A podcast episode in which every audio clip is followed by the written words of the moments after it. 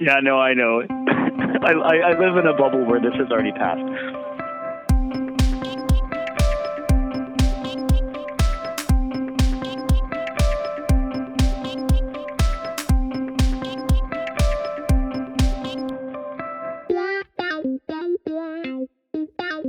Hello, and welcome to the Filene Fill In, the podcast where we fill you in on what's been going on here at Filene's home base and out and about in the financial services world. I'm Holly Fearing with Filene. Are you on social media? Are you a Twitter user? Why does that sound oddly similar to the language we would use to talk about drug use? Being on something, being a user of something. Have you ever thought of who's behind those platforms, making you see, think, and feel certain ways? Okay, I don't want to get too trippy here right out of the gate. But in today's episode, we address a topic that lies in the intersection of two main areas of interest for me, and I'm going to assume also for many listeners of this podcast social media and cooperatives. Here's the deal. After repeated earnings statements showing slower than expected user based growth and lower than expected ad revenue, near the end of 2016, an acquisition of Twitter seemed inevitable.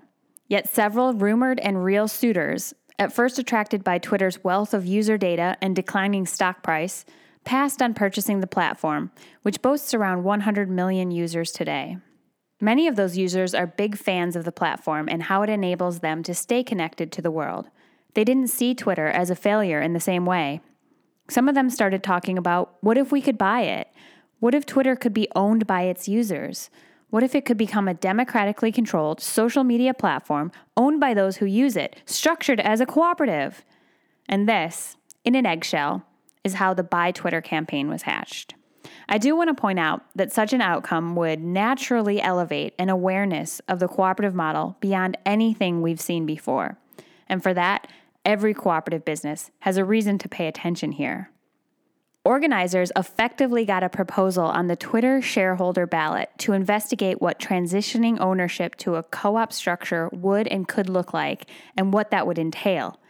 The Twitter shareholder meeting is Monday, May 22nd, and we'll know the results of the vote after that.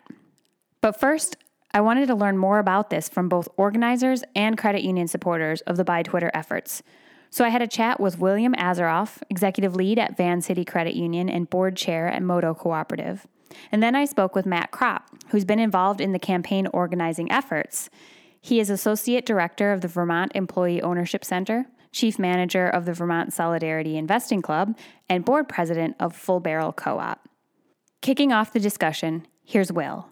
Yeah, so the Buy Twitter campaign uh, essentially is uh, a grassroots campaign by some users of Twitter. You know, Twitter has struggled to figure out its business model, its revenue model. It's tried a number of things, and uh, it continues uh, not to make money, and its share price sort of fluctuates, but it hasn't done great since it went public.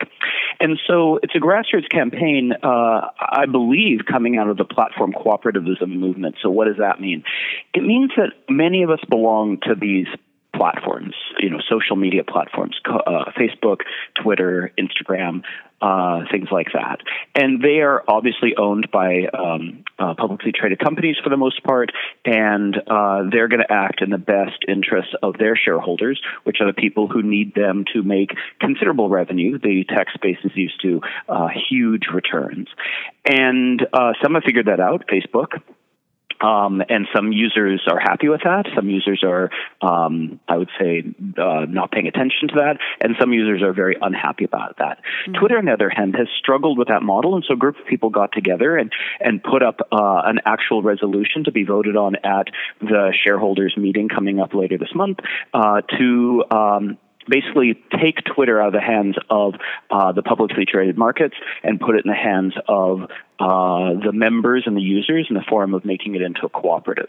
And even though the board of directors has come out against the motion, um, it was. Um, was determined, I believe, by the SEC to keep on the agenda. So it will be voted on, which is kind of geeks like you and me uh, find this kind of thing very exciting because the word cooperative doesn't come up in the same sentence as major companies we all know very often. Right. This gives, I feel like, the the victory is just having it be on the ballot and the results are kind of less significant. Holly, I think you you summed up how I feel about it exactly, which is, you know, I'm a big fan of the cooperative model because it's both a business model uh, and businesses uh, sort of our, our modern vernacular, and it's an exciting way to keep people focused on a common goal and to uh, do something that people like and they like by buying things from your company or, or, or, using your services or whatever.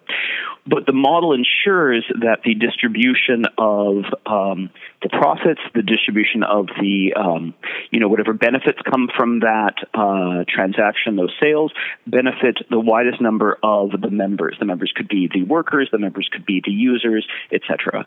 And so it's an amazing hybrid model that in the world I would like to live in would be a very viable model when people come out of business school. They could look at a for-profit business. They could start a not-for-profit organization. They could start a cooperative. They could start kind of some kind of hybrid.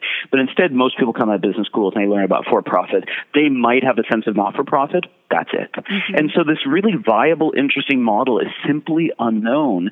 Or if it's known, it's like that weird kind of musty smelling bookstore down the street that always looks like it's on the verge of closing. so yeah. so viable co-ops like you and I work for and are on the boards of, um, it's exciting when something, and this is kind of unprecedented, where something the size of Twitter, which is struggling, and I have, uh, I, I, don't use Twitter as much as I used to because I find it, uh, the kind of environment it is, isn't always conducive to great dialogue like it was a few years ago but this would put the control in the hands of the users as opposed to putting the control in the hands of obviously management uh, who are answerable to shareholders who may or may not be users.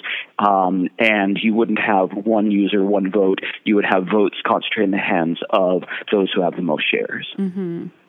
so from a credit union perspective you see value in this for the entire cooperative movement to have this conversation happening what do you see specifically beneficial for credit unions, and what is your recommendation for other credit unions all over the world for um, you know keeping up to date with movements like this and encouraging and supporting and um, sharing uh, anything that might occur in the future that's giving exposure to cooperatives on this level yeah, that's uh, exactly right. Uh, that, that, there's less in it. I mean, especially being a Canadian credit union, it's not like our credit union has anything to gain, or it's not like our credit union is deeply invested in this issue. Don't get me wrong. Like, it's not like we're all a buzz about this. Mm-hmm. I think that what it is is selfishly, the more people who understand the cooperative model and then understand that their credit union is a financial cooperative means that, you know, we all struggle with this. We talk about, we make videos of the difference between banks and credit unions. Like,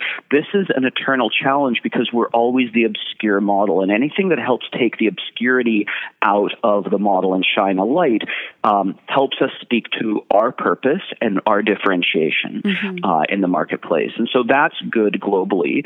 And then, you know, a lot of credit unions have a decent social media following. And I believe it's incumbent on every cooperative to look at this. And unless they see a reason why they wouldn't, and it's pretty, the, the way the organizers have done it, it's pretty easy to just retweet uh, some information about it. There's there's a main narrative, like a letter about what it is. There's a small poll you know, so what all I did was, um, you know, engage our social media specialist about it. I was curious what her reaction, and I think like a lot of co-ops who, you know, understand their cooperative nature, she was all over this. She's like, "Oh my God, this is so interesting to learn about," because she's both into social media and she works mm-hmm. at a mm-hmm. cooperative. This is right up her alley, and so she just took it from there. I mean, I I don't want to take undue credit for like I didn't do anything to organize this or you know all I did was um, I think actually all I did was get tagged on Twitter by I don't know if it was you or someone saying this is awesome. Mm-hmm. I was aware of it a little bit, and since then I've embarked on conversations with Danny and uh, um, helped introduce him to our people, and hopefully that'll model for others to just tweet this out, get the conversation going, uh, and talk about the viability of cooperatives. Our societies face greater inequity, greater harm to the environment. The challenges we face are tremendous, mm-hmm. and co ops are part of the solution. Um, and we should do everything we can to help get that word out. Yeah, I, I agree 100%. And I think one really cool lesson out of this is that anyone can do this. Anyone can start a movement and now it's on the ballot for all of Twitter's shareholders and it's that's that's really cool for me and I would say I'm in the same camp as your social media manager this is just at the intersection of cooperatives, which I'm deeply invested in, social media, mm-hmm. which I do all day long. And then because I'm at Filene Research, we look at research, and this proposal isn't about just wholesale converting to a cooperative but it's about looking at a study for the feasibility of that which i think is you know research and so it's it's a great intersection of all the things i'm in i'm deeply entrenched in and i think the results if if this were to pass the results could be used for many other applications of um, technology and the way it functions as empowering the users rather than seeing the users as dollar signs. Yeah, no, that's right, and I'm glad you added the distinction that, that this this isn't uh, a motion to turn uh, Twitter into a, a, co-op. This is a, a, measure to do research to see what it would take, and it's interesting because it reminds me at a very macro or a magnified level uh, a problem that I see at a granular level, which is one of the interesting opportunities that co-ops have um, at a local economy level is around co-ops worker succession planning. So mm-hmm. there's a lot of business owners who are getting close to retirement age or they're past retirement age. They don't know who to pass their company along to. Their children, let's say, live in other places or aren't interested. And there is a, a, um, a small but growing model where that owner could sell his or her company to the workers um, and uh, turn it into a co-op. And one, and so there's lots of plus sides there, and it's a rare chance to sort of um, mutualize a part of the small business economy, which is which is super interesting, and it's happening in pockets all over North America, as far as I can tell. The one downside is that some of these that have progressed to a fairly mature state, uh, as far as the research goes, discover that one of the reasons the owner wants to get out is, let, is let's say the business isn't that well run, and suddenly the employers on the on the cusp, uh, um, employees I should say, are on the cusp of taking over a business that is actually not doing well or failing. And so we have urged a number of groups um, looking at this to make sure that there's some kind of like you know, peaceful transfer of power over a period of time so that the books can get back on track. And so the reason I mention that is that it's interesting because I think the one opportunity here is you have a very active platform that isn't making money, that is you know the people's news network in some ways. Mm-hmm. and so there's a number of things here that make this ripe for this kind of discussion because there are opportunities to create revenue. If if users are willing to pay a small amount of money a month to be a member owner would that sort of would a freemium model or some kind of model like that give it give enough revenue to make the thing sustainable? Because of course a co-op model doesn't need to be highly profitable. It needs to be profitable profitable enough that it can keep reinvesting its proceeds back into research and development and growth and those things, but it doesn't have to return a 10x return to shareholders or or mm-hmm. those kinds of things. So it's a really interesting thing because it is uh, a failing business on a certain level, and so um, be wary co-op mm-hmm. world of taking over failing businesses. But this is an interesting one because again, it's just to prove research, but you got to believe there's a way to make this work at a viable, sustainable level rather than a hugely profitable level, which is what we've now come to expect from every company. Mm-hmm. Yeah, absolutely. And I mean, it's not that radical of idea, an idea to have users pay for the service. I, I gladly no. pay my $10 a month for my Apple Music service. And yep I think that you know it, it's a little bit harder when you are used to something being free and then all of a sudden you have to pay ten dollars a month for it. But if it's um, added benefits, if there aren't ads, if I'm not being um, manipulated, and uh, some of the things that Facebook has been in the news lately for really makes mm-hmm. me question wanting to be on that platform. So uh, I think that it's it's a definite uh, a viable solution for a lot of the problems that people have with social media today. There's yeah there's a there's a lot of pros here, and so I have to ask your opinion on uh, why is it presented? Do you believe as um, the shareholder or the board of directors of Twitter is recommending shareholders vote against this provision just to even explore conversion conversion into a dem- democratically controlled company? Yeah, it's surprising that the people who have a lot of control, power, and percentage of any future profits would would recommend uh, something that would change that model for them. Um, yeah. You know, I, I I think it's just that simple. Like the the for profit model works when something's profitable and uh, the control is held by a few, um, uh, and so you know, it's an interesting model because the big question for me is whether shareholders um, who own considerable stakes in the company believe there's still a future profit um, to be wrestled out of the company or whether they uh, have given up and they would rather cut their losses and leave. And this may present an opportunity for them to just cash out and move to things that are going to see the kind of returns that they want to see. So I'm like I don't everything tells me this won't pass. And yet there's there's I guess it's if there's a couple of big shareholders who are like, look, you guys aren't going to be able to do anything with this. We want out.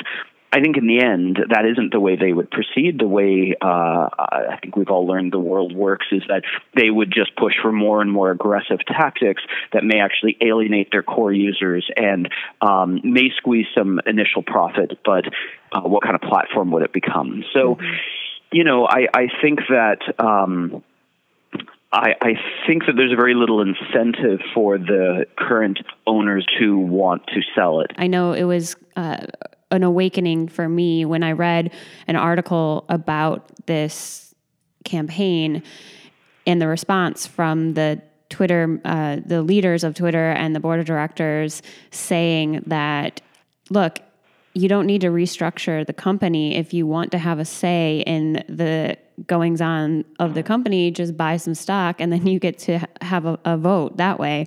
And it um, that's completely missing the point because it's not meant to be for the benefit of the shareholders but f- for the betterment of those that use the uh, the service or the good which is not the same subset of people.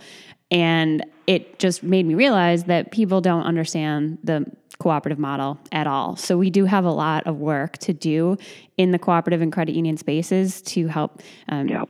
clear up that difference because there is a, a, huge benefit to the users as a cooperative. Yeah, totally agree that, that we both have shareholders and, and both can vote, but the model with which um, who can vote, how you obtain the rights to vote, and how many votes each party gets uh, are radically different. I wanted to talk a bit about what this means then for the future of technology in general, because regardless of how this turns out, I think that this is setting um, i mean to to my knowledge this has never been something that's been on a, a large company's uh, annual ballot before and um, with the platform cooperative movement getting larger and new technology coming out every single day.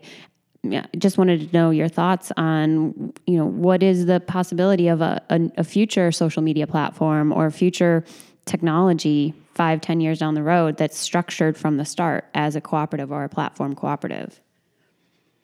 Yeah, I, I, it's a great question. I think that um, the thing that I worry about is that uh, there are such entrenched powers in play now that I wonder that the only people who would be attracted to such a pl- platform are people who either uh, well, so maybe let me put this a different way. But as privacy concerns get to be bigger, as fake news issues get to be bigger, as the limitations and problems with the uh, current models um, start to become relevant to more and more of its users, then I think there is absolutely opportunity for a platform where the users truly have say. They they elect the board of directors. The board of directors hires management. They feel empowered to um, exercise not just that particular kind of voice, but that kind of voice gives way to the rise of their voice in other ways, and they want to participate, and that is a healthy model, even if it is challenging in its own ways. Mm-hmm. I worry a little bit that you know Facebook has the uh, wherewithal to sort of bob and weave with those uh, failings or those issues, and so therefore, what's going to be the burning platform, so to speak, for um, uh, a cooperative model. I I think so. Yeah. So I just I, I I find myself torn because the world I'd like to live in is a world where there would be a viable model where co-op. It feels like this is a perfect time for co-ops to uh, have a model out there that I feel would be very enticing to people given their frustrations with the major platforms. Mm-hmm. I just think that. Um, the power dynamics and and you know the one thing that the for-profit um, private model does well is people um, it incentivizes people in a way, the same way that tech does. You know, the sort of pulling all nighters, uh, minimum viable product, getting it out there, aggressively growing the user base, attracting venture capital, uh, and growing uh, without profit for enough years that you can really prove out the value um, and then sustain yourself.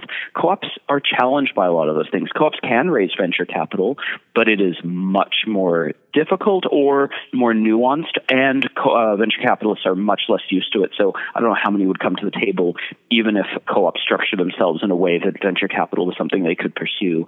Um, the participatory nature means that decision making, you know, you don't have a Mark Zuckerberg figure just pushing everything through mm-hmm. his way, and he's either right and it pays off, or he's wrong and the thing stalls out. And we've seen lots of examples of both of those. So, so I guess the pragmatist in me sort of looks at the co-op model and all its nuances and that's why this is so interesting because taking over a platform that has had all that happen but has still struggled to find revenue and where major investors, as I understand it, um, are frustrated and losing patience, um, that's interesting because the, the platform already exists and has a significant user base that now moving it to a co op model would be interesting. I think it would have been hard for Twitter to grow where it's grown if it had started as co op, mm-hmm. but um, maybe I'm maybe I'm wrong. I'd love to be wrong about that, yeah. but that's sort of what I think happens.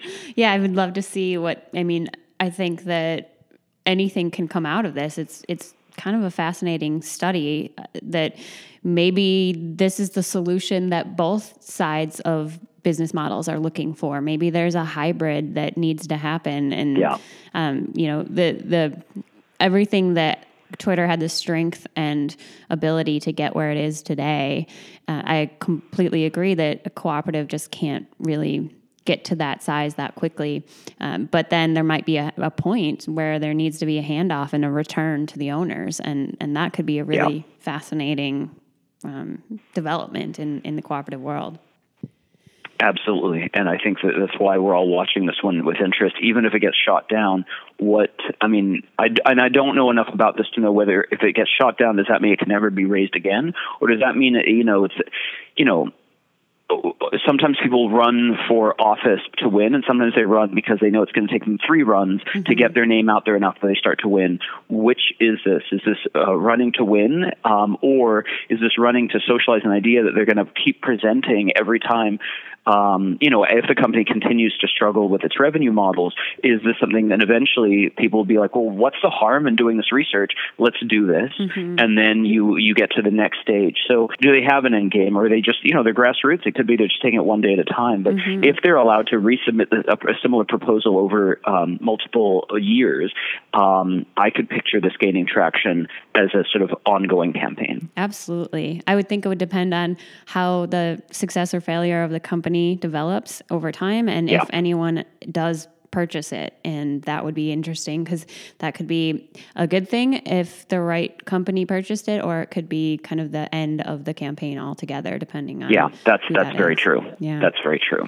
So do you have anything else you want to mention to our listeners of the podcast before i let you go um, I just I think that the like you said at the top, the, the beyond the intricacies of this, which I think is super interesting. Um, I also just think it's one of those examples of a co-op campaign that credit unions and cooperatives can get involved with, understand, talk to their staff about. It, it's a great moment of an intersection between something we all think about Twitter. It's it's you know it's popular, it's known, and co-ops, and we those opportunities aren't that common. And so mm-hmm. I think what's nice about this uh, and the gift that uh, Danny and his uh, colleagues have given us is that it, it's a mainstream cooperative topic uh, at, a, at a scalable conversation, which doesn't usually happen. So jump in. Yeah, and you're right. It's the exposure is good for everyone globally. It yeah. is good for your credit union. It is good for the smallest credit unions out there. It's good for worker co-ops. It's good for purchasing co-ops. Just the yeah. to make the model less obscure, I think, is a really important um, benefit of something like this. So, yeah, for sure. All right. Well, thank you so much for for sharing this information with us today. I think it puts it into context a lot better than I even um, thought of it before going into this. So really, really appreciate your insights, and um, and we'll be watching what happens over the next week. Will and I had some additional questions after our conversation that I was eager to ask Matt about regarding the impetus and background on these efforts, to dig up any lessons we could learn for how else to push for heightened awareness of the cooperative model and ways to showcase it as a not so obscure but rather quite viable option. I also wanted to learn what comes after the May 22nd meeting for this organizing effort. Here's Matt. Yeah, so um, in terms of the Buy Twitter movement, there are very few formal roles. Um, we, we had a vote and sort of designated Danny on uh, Loomio and designated Danny Spitzberg kind of the, the point person, but beyond that, it's just you know a lot of sort of swarmy supporting. Mm-hmm. Um, my background um, and how I kind of came into this campaign uh, sort of really goes back to you know my my, my interest in co-ops was first sparked by by the credit union model um, during the financial crisis and the idea of you know customer-owned banking. Um, and then as I was so, sort of studying that and thinking through things, kind of got interested in this, this concept that um, you know sort of transaction costs and the cost of information is collapsing, and that sort of changes what sorts of organizational forms make sense in the economy um, in particular, sort of allowing for sort of micro ownership, right? Ownership of tiny slices of things. Um, because the, the amount of friction uh, in terms of, you know, say, having governance votes uh, has collapsed with the um, uh, advent of the internet and micropayments kind of starting to head in that direction too. Uh, and so I kind of gotten, I was sort of watching and thinking about sort of the idea of online co-ops and experimenting with, with them a little bit. Um, and then uh, seemed there was kind of a growing discourse around this this and, and in 2014 it finally got a name which was platform cooperativism right? Mm-hmm. the idea of um, platforms being owned by their users. Um, and there was a big conference that was uh, that was convened at the new school in uh, New York City. Uh, and it was a fascinating experience probably one of the most intense conferences I've ever been to because there were clearly many many many people who'd been all kind of mulling this over and seeing seeing this kind of question of um, how the, the fast growing power of these various kind of platforms in the economy, whether you're talking about social media, whether you're talking about things like Uber and Airbnb, the gig economy. And so something that I think the organizers expected maybe have you know a few hundred people show up to, and it was a free conference, had over a thousand people show up. Mm. Um, and you know all the rooms were completely packed. People were sitting in the aisles. People were you know clustered outside the doors. Um, you know, every seat was filled, and you know the first day, everyone at, without getting dinner ended up staying staying until about like 10, 10.30 at night. You know, it was just a sense of urgency there that this is there's this pent up kind of desire to start working through these big these big changes that our society and economy have seen um, that have been driven driven by technology in large part, and you know to start start working on solutions. So you know that platform co-op idea has kind of matured over the last year year or two. Um, last fall there was the second gathering, which was a bit more of a focused convening, also in New York, um, and around that time, um, Twitter was up for sale, and it was. Uh, or it was being kind of shopped around for acquisition, and one after another, the major companies who were expected to, who would be expected to pick it up, said no. Um, and that that led to a bit of a sense of I think crisis, but also um, there was a really good uh, moment where um, where um, uh, you know a proposal was was published in the Guardian around like what if we turn Twitter into a co-op, mm-hmm. and that really sort of galvanized a lot of folks. And um, you know, a lot of people who've been sort of active in the, the kind of platform co-op space, doing a lot of thinking. This became sort of an opportunity for beyond thinking about startups that could maybe do things at the margins, this was kind of a chance to strike at the heart of part of this kind of new platform economy and this the the social economy where a lot of kind of these critiques have been developing around, you know, the monetization of people's data and their privacy and sort of what sort sort new sorts of power that social platforms kind of are able to exercise in, in over society, over economic life, over political life. Uh, so, so the, this Buy Twitter campaign kind of came together. A group put put up a, um, you know, we put up a you know a Slack and the Loomio project um, has about 200 people. At, I think at this point have have kind of plugged into that, and you know, a few few different things came out of it, but but the one that's kind of the focal point right now is this uh, shareholder resolution. Mm-hmm. So, a shareholder who owns sufficient stock was found who's supportive. A group of us wrote up a um, a resolution basically calling for a feasibility study for an exit to democratic ownership through a co-op or similarly broad-based structure. Um, so we were able to submit it. It uh, it went. It initially um, the the the board of directors, lawyers um, attempted to remove it from the ballot. Um, and in fact, there were two proposals, one of which was, I think, actually sort of perceived by many people as more moderate, which was simply calling for um, for Twitter to uh, build into their app uh, something that would allow for um, for users, encourage users to buy Twitter public stock. Um, that one was rejected by the uh, by the Securities and Exchange Commission because it was operational it was mm-hmm. sort of an operational thing that that um, is outside the purview of sort of shareholder resolutions. Um, but because our because our resolution was very much structurally focused, it's like how should Twitter be owned? Right. Um, it made it past the kind of objections of the the Twitter lawyers and is now on the proxy ballot and will be voted on, or is currently being voted on by people who've received their proxies. Um, with the deadline and the final sort of um, the, the end of the process being this coming Monday at uh, uh, the 22nd, uh, which is the um, uh, the, the Twitter annual meeting. Okay, yeah, and I, I want to get into a little bit more about kind of what it all took to get to this point where it's on the ballot and then looking forward where we go from here. But before we go that direction, I just wanted to kind of get your thoughts on what's potentially a teachable moment for cooperatives here as you were describing the momentum and the enthusiasm around uh, the platform cooperative movement. And and really the, at the center of that is people wanting to have some sort of democratic control or ownership over the technologies that they use. Now when you look at the credit union movement you would think there would be similarities, many similarities, that people would want to have that urgency and sense of wanting to have more democratic control over their finances. If if technology is something that people feel um, that it's important to control because of all the issues and privacy and and um, control related to the technology they use in their lives, you would surely think that people would feel similar about their finances and all of the the matters that are involved with your financial lives.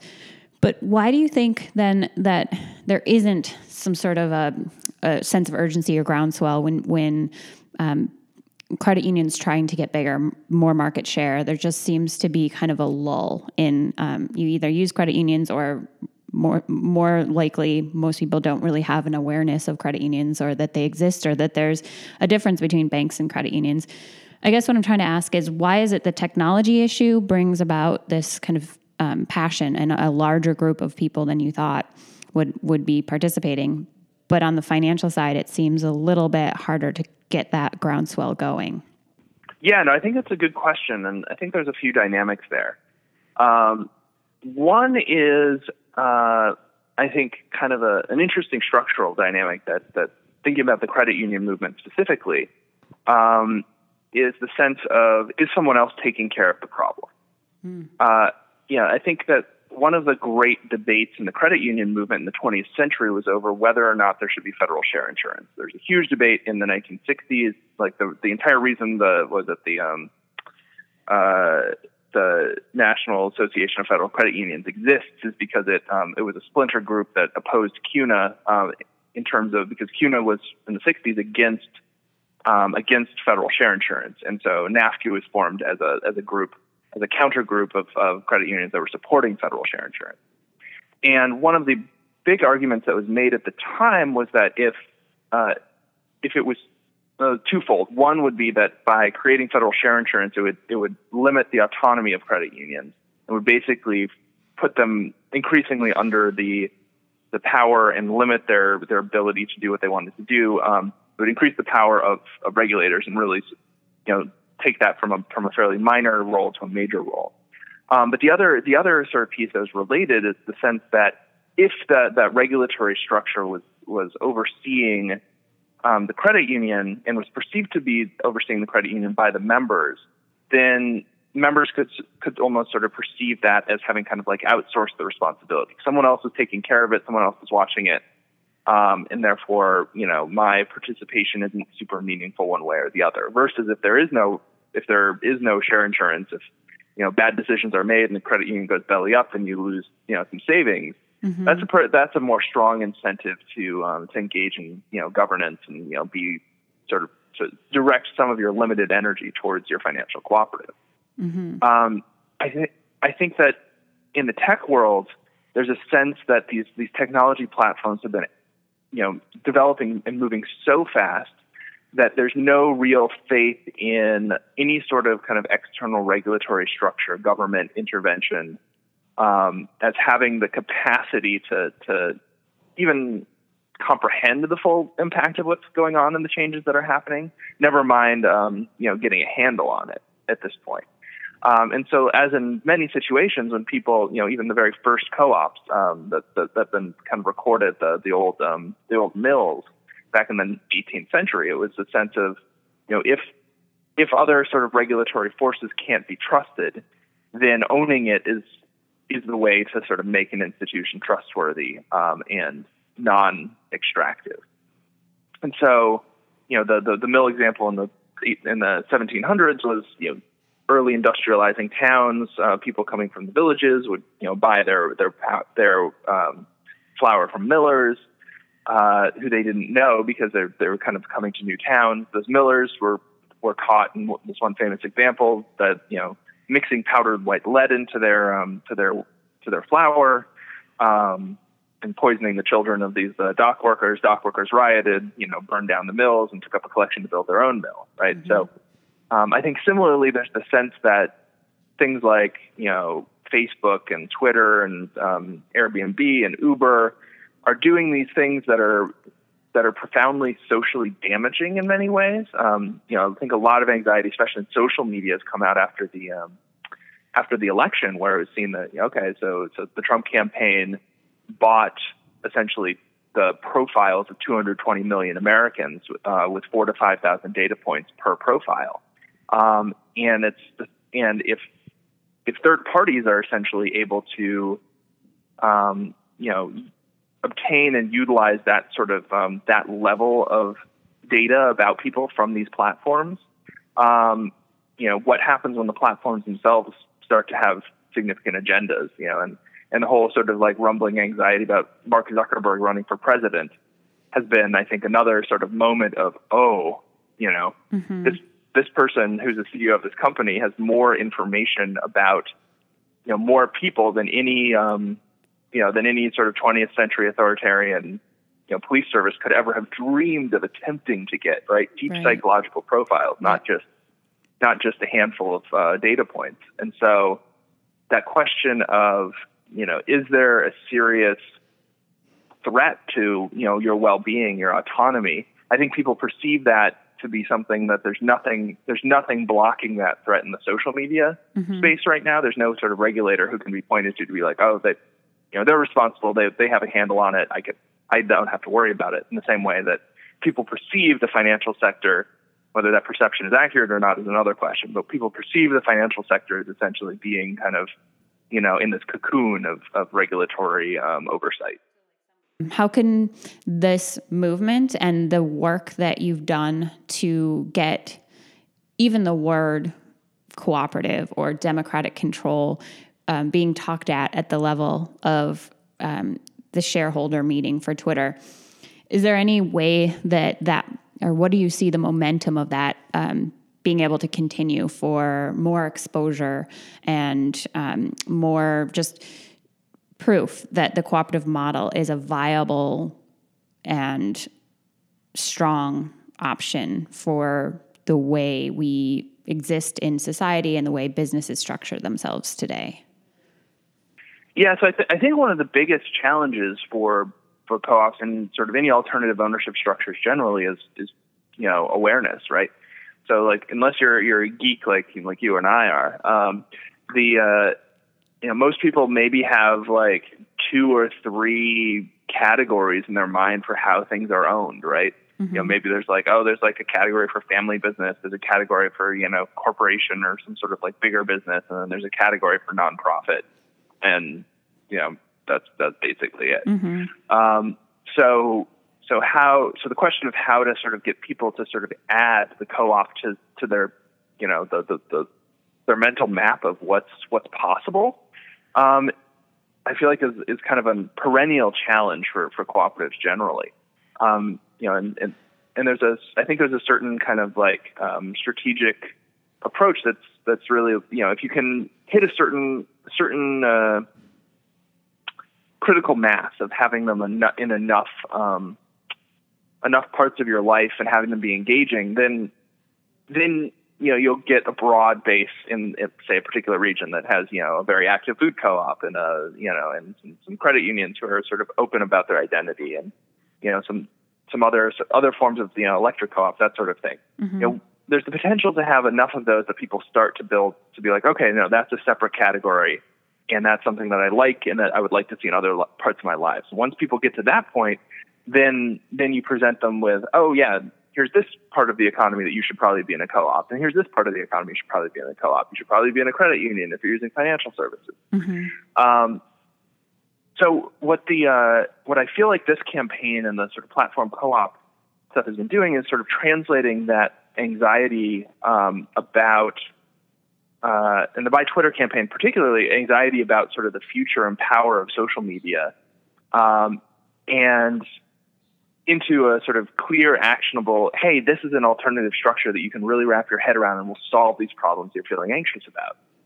And what's been interesting about the Buy Twitter campaign in particular on this front has been, you know, it's it's always challenging to so with people have busy lives, how do you get how do you get them to set aside the time and the the, the energy and cognitive space to to actually have a conversation? What's going to compel them into it? and with the the Buy Twitter campaign, it's been interesting because no matter what people are talking about or interested in, everyone has the shared affinity of being a Twitter user, mm-hmm. and so there's this kind of meta conversation that happens around, you know, no matter what, you know, no matter what your p- political orientation is, it's like, hey, like let's think about the way that we are talking in and of itself.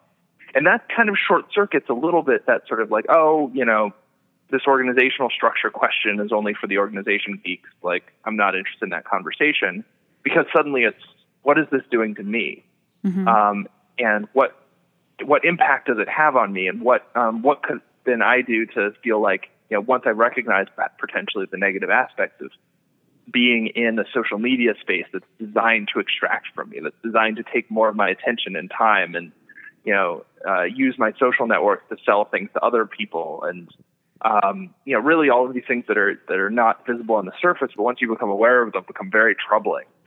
Uh, and ha- you know, so so so that sort of everyone is doing this thing, and now we're bringing this conversation to the table, saying that you should, you know, if you have any concerns, and here's a lot of legitimate concerns about how this is being run, you should be aware of this model as an alternative. Mm-hmm. And that that meta conversation becomes this little wedge through which we can then get people aware of the co-op model that can then hopefully be transferable more broadly. I wanted to hear you talk maybe a little bit about what this means that this is even on the ballot for May 22nd's um, uh, annual meeting at Twitter. And what happens after that, regardless of the results of the vote, um, as we kind of can anticipate that you know when you put something on the ballot that says we recommend you vote against this it's not likely to pass and that's how it's positioned on the ballot. But nonetheless it's on the ballot. So what's what's past this? What's 6 months past this? Or you know what is the next step in this campaign so, so one of the, the really interesting conversations that kind of um, to be sparked by this that I think will will go will go long past it is is these questions of all right if we you know of both you know governance and structure right? Um, so, so, so how what would be the best way to structure the ownership of a platform with hundreds of millions of users or even billions of users if we're you know eventually talking about taking on the you know the the, the great um, you know the the the elephant in the room of Facebook. Um, you know what like what does that ownership look like? Is it is it you know are we talking you know pure you know the you know consumer cooperative with the you know the customers being the uh, the users? Um, are we talking about, you know, and, and, so, so a lot of people have been kind of throwing out different proposals and different ways of structuring these things. So I've seen one that was kind of interesting that was almost um, for the for the Buy Twitter campaign that would be essentially there would be a trust that that could you know buy the shares either you know potentially all at once or over time, um, and then allocate sort of governance power based on um, almost like clout, sort of relative social media clout. So, mm-hmm. so the more the more sort of like clout you had, the more sort of governance power you'd have. There's a lot of different different proposals floating around. I think that um, so in many ways, the study that we're proposing is the the foundation of it is already kind of being laid by all these different people putting in um, putting in serious thought into sort of how to actually create something like this. Um, so so yeah, so I think regardless of how how the vote goes, I think that those conversations will continue and those will benefit definitely the broader platform co-op movement as it will kind of give us more defined and concrete tools and ways of thinking about how to actually sort of structure sort of large scale platform co-ops going forward. Um, a second a second piece, you know, is that governance question. You know, how could how do we actually make something democratic, right? You know, we see how hard it is to sort of run a democracy, uh, democratic republic like the United States in a way that feels fair and legitimate. Um, and we're talking about platforms that have that many individuals or perhaps even more. Um, and so there's been some great conversations around, you know, using platforms like Loomio um, or using, uh, using things like Sortition, where you take a random, um, a random sampling of the, uh, of the usership and have them make, you know, have that, them essentially function as juries to make certain decisions. Mm-hmm. Uh, and so, so, so I feel like a lot of that kind of thought, if we, um, if it passes, of course, you know, basically Twitter will will be sort of commissioning a study on this stuff, and so I imagine that would go incredibly deep. But even if it doesn't, I think there's a lot of folks who are interested in these questions, and um, and we're going to contribute to this, you know, commons of tools and and ideas around uh, around how to do platform co-ops. Uh, other other pieces of the puzzle, I think, are you know one other kind of project that's come out of the Buy Twitter movement has been this. Um, this thing aiming to create uh, a platform co-op, like a financial vehicle. So the the initial structure is going to be a um, uh, it's going to be a sort of an entirely online um, invest co-op principal style investment club, um, and then to sort of get it rolling, and then as once it sort of heads towards its maximum number of of, of 99 members, uh, we'll, we'll, be looking at other alternative um, legal structures for it. But essentially, something that could aggregate monthly investments from many people who are interested in this sort of thing, um, and be prepared to move on opportunities to convert, especially for keeping an eye on, you know, if you know Twitter is essentially with the board's opposition, a hot, would be a hostile takeover, right? Um, but there are pro- there are certain, you know, te- pretty valuable and useful tech platforms to their to the users who aren't you know either publicly traded or so um, or so kind of uh, um, subordinated at this point to, to venture capital that they have to be aiming for unicorn status. Mm-hmm. Um, and so we would so this would allow us to start aggregating capital to um, so that if if there was more of a friendly type of um, okay someone who owns say something like uh, the the CEO of um, of Basecamp has, has has written some really interesting articles about how they've opted for a slow growth strategy, and um, their their values seem very a lot, potentially very aligned with with what the platform co-op movement's been talking about. So something like that were to say, hey, like we like this idea of exiting to our users. How do we finance that beyond you know getting users to sort of you know pay in a, a little extra thing for their share? and having this sort of financial vehicle that that could then provide a significant chunk of um, the buyout and some sort of very friendly on very friendly terms. Mm-hmm. Um, so so that so that infrastructure, which really is kind of you know the the group came together within the Buy Twitter campaign, is is sort of in the formation process. Okay. Um, and then there's the question, as I was talking about earlier, um, of the uh, of you know that that kind of build it or buy it thing. But mm-hmm. I think there's going to be definitely a push for people to kind of move into uh, for people who are supporters of the campaign uh, to move it to move or create accounts on the the social.coop uh, Mastodon instance as a way of kind of creating a um, a social media community hub for for you know folks who are supporters of the co-op model um, that itself will be is a platform co-op. So so at very least it'll be kind of you know something that can kind of model what we're what our vision is, and at very best you know it becomes something that has a significant you know significant active user base and starts to sort of really show in practice what what an alternative that isn't oriented around extraction, uh, an alternative social media site that's you know, not oriented around extraction can really look like and feel like and what the differences in culture um, are. And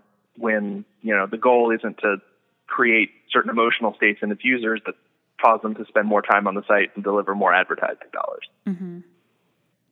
So, what do you recommend to people who maybe are listening to this podcast that are interested in learning more, getting more involved, and potentially even, um, you know, pushing forward with this concept of, um, you know, taking back control of their social media? Um, well, I mean, you know, one one thing I would, of course, encourage people to do is go to social.coop and and set up a site or set set up an account and uh, you know maybe kick in a dollar or two a month through the the open collective thing that, that's funding the uh, the project. Um, and just kind of like plugging into that community a little bit. Mm-hmm. Um, certainly go to buytwitter.org, um, uh, and if you haven't already, sign the sign the petition. Um, and that that you know a lot of the follow up kind of activities I think will be will be based around the community of supporters who've really clustered around that group. Um, you know the the there's um, some other if you want to get deeper more deeply involved in the project. Um, certainly, I think one thing that's that's been great for me to learn about through the the and get familiar with through the Buy Twitter project, and I've started using it on other on other projects as well. Is the uh, the Loomio the Loomio platform, which is this kind of forum and collaborative decision making thing that's run by a worker co-op in New Zealand. Um, so there's a Loomio project for that, and then also for this kind of platform co-op investment club. So folks are interested in getting involved in either of those, to, to you know, to, to hop on the Loomio project and you can be part of the conversations and part of the, you know, help make decisions about various things as we do work to structure these um, these organizations. And actually, if you join uh, social.coop, there's also a, um, a, a Loomio governance group for that. Um, and I think just kind of you know being part of the conver- being part of this broader uh, platform co-op conversation. Um, I think both as individuals and as you know co-ops and credit unions, um, you know, really connecting this this question, which I think is one of those sort of great political questions of our time, to um, to their own structures. You know, so saying you know, recognizing that, you know, that, you know, you, you, you, our members own us as a, as a, as a credit union. What do you think about the idea of owning, owning the, the, the platform on which we communicate? Mm-hmm. I think a lot of people are receptive to that message. So, um, you know, I think there's there's also the the platform cooperativism. Uh, the third the third annual conference will be happening again in New York, I believe, in November.